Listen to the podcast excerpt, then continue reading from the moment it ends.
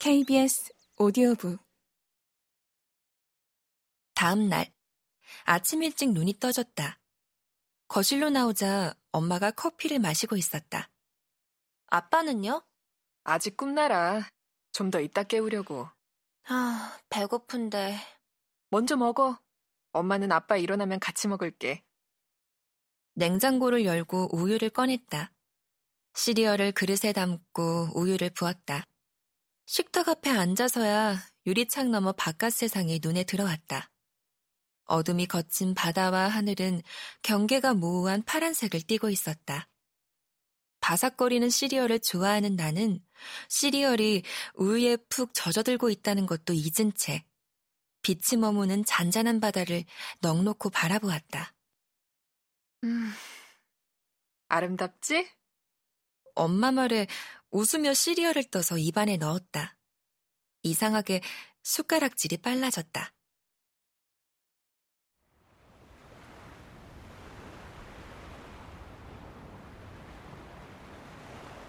밖으로 나오자 파도와 바람 소리가 섞여 들려왔다. 하늘과 바다, 바람은 청량했다. 철썩철썩 파도가 밀려와 바위에 부딪히며 하얀 포말이 일었다. 모든 것의 조화가 아름다웠다. 뒤에 있는 산책길 가볼까?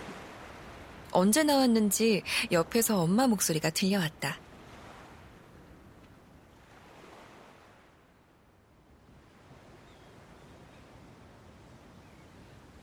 엄마와 나는 나란히 서서 천천히 걸었다.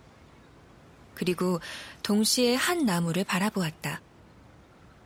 초록색 이파리 군데군데 하늘색 리본이 매달려 있는 나무였다. 리본은 잔잔한 바람결을 따라 머물듯 말듯 미묘한 형태로 흘러다녔다. 우린 나무에서 시선을 거둘 수 없었다. 황홀한 눈빛으로 리본을 보던 엄마가 말문을 열었다. 아, 저 나무도 관광 상품 같은 건가? 그 얘기 생각난다. 나무에 노란 손수건을 매달아 놓고 사랑하는 사람을 기다리던 이야기. 아, 저기 앉을까? 엄마가 가리킨 곳에는 낮은 통나무 의자 두 개가 나란히 놓여 있었다. 엄마와 나는 하나씩 차지하고 앉았다. 의자라고 하기에는 높이가 낮아서 바닥에 앉아있는 기분이었다.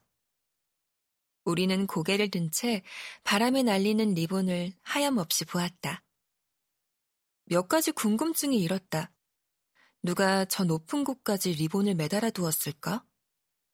사다리를 놓고 올라갔을까? 그렇게까지 해서 리본을 매달아둔 이유는 무엇일까?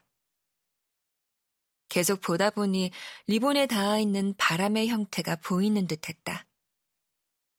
리본을 통해서 자신의 존재감을 드러내고 있는 바람의 몸짓이 애틋하게 느껴졌다. 재하야, 엄마 좀 찍어줄래? 엄마는 나무 기둥에 어깨를 기대고 섰다. 하늘색 리본과 엄마가 휴대폰 화면에 잘 잡히도록 구도를 잡고 사진을 찍었다. 펜션으로 돌아오자 샤워를 마친 아빠가 욕실에서 나왔다. 어디 다녀와? 재하랑 산책. 그래? 어제 주인 아저씨가 준 비누 말이야. 야, 향이 좋던데? 그치? 나도 씻으면서 느꼈는데. 시리얼 괜찮아? 응. 엄마와 아빠는 식탁에 마주 앉았다. 나는 씻기 위해 욕실 안으로 들어왔다.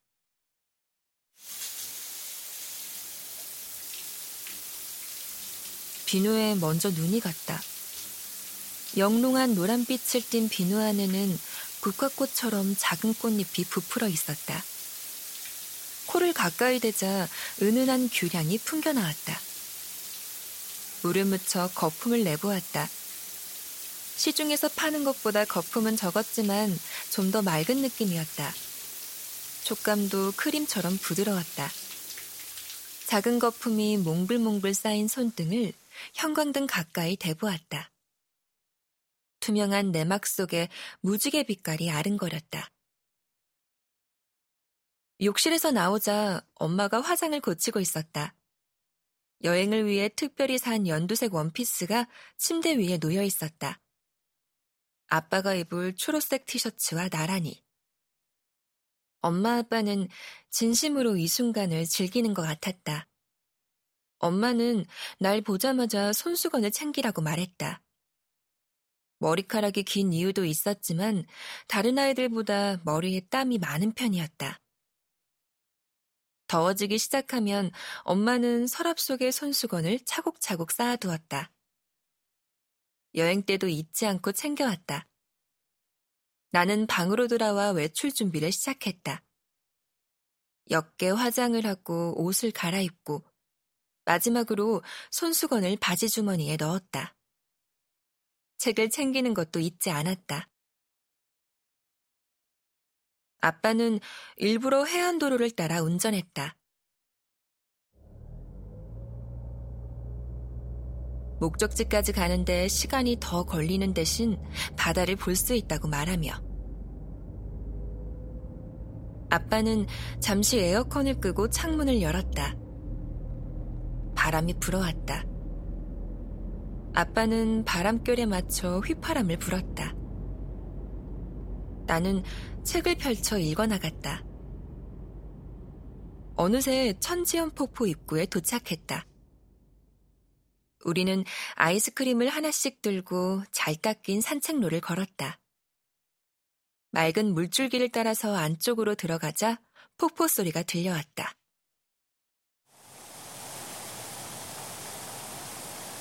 진한 초록색 물웅덩이 속으로 거친 포말이 떨어져 내리고 있었다. 사람들은 셀카봉을 들고 폭포를 배경으로 사진과 동영상을 찍었다. 엄마 아빠도 그들 속으로 들어갔다. 아빠는 내게 이리 오라고 손짓했다. 당신이 찍어줘. 아빠는 휴대폰을 엄마에게 건네주고는 내 어깨에 손을 올렸다. 손을 앞으로 내밀며 엄지척을 해보였다. 내게도 해보라며 어깨를 가볍게 두드렸다. 나도 엄지손가락을 치켜 올렸다. 어디까지나 아빠를 위해서. 아빠와 엄마가 사진을 찍는 동안 주변을 둘러보았다. 폭포도 멋지고 공기도 맑고 아이스크림마저 달콤했다. 하지만 마음 어딘가에는 불편한 감정이 돌돌 말려 있었다. 똬리를 튼 마음은 좀처럼 풀리지 않았다. 갈까? 엄마와 아빠는 팔짱을 끼고 앞서 걸었다.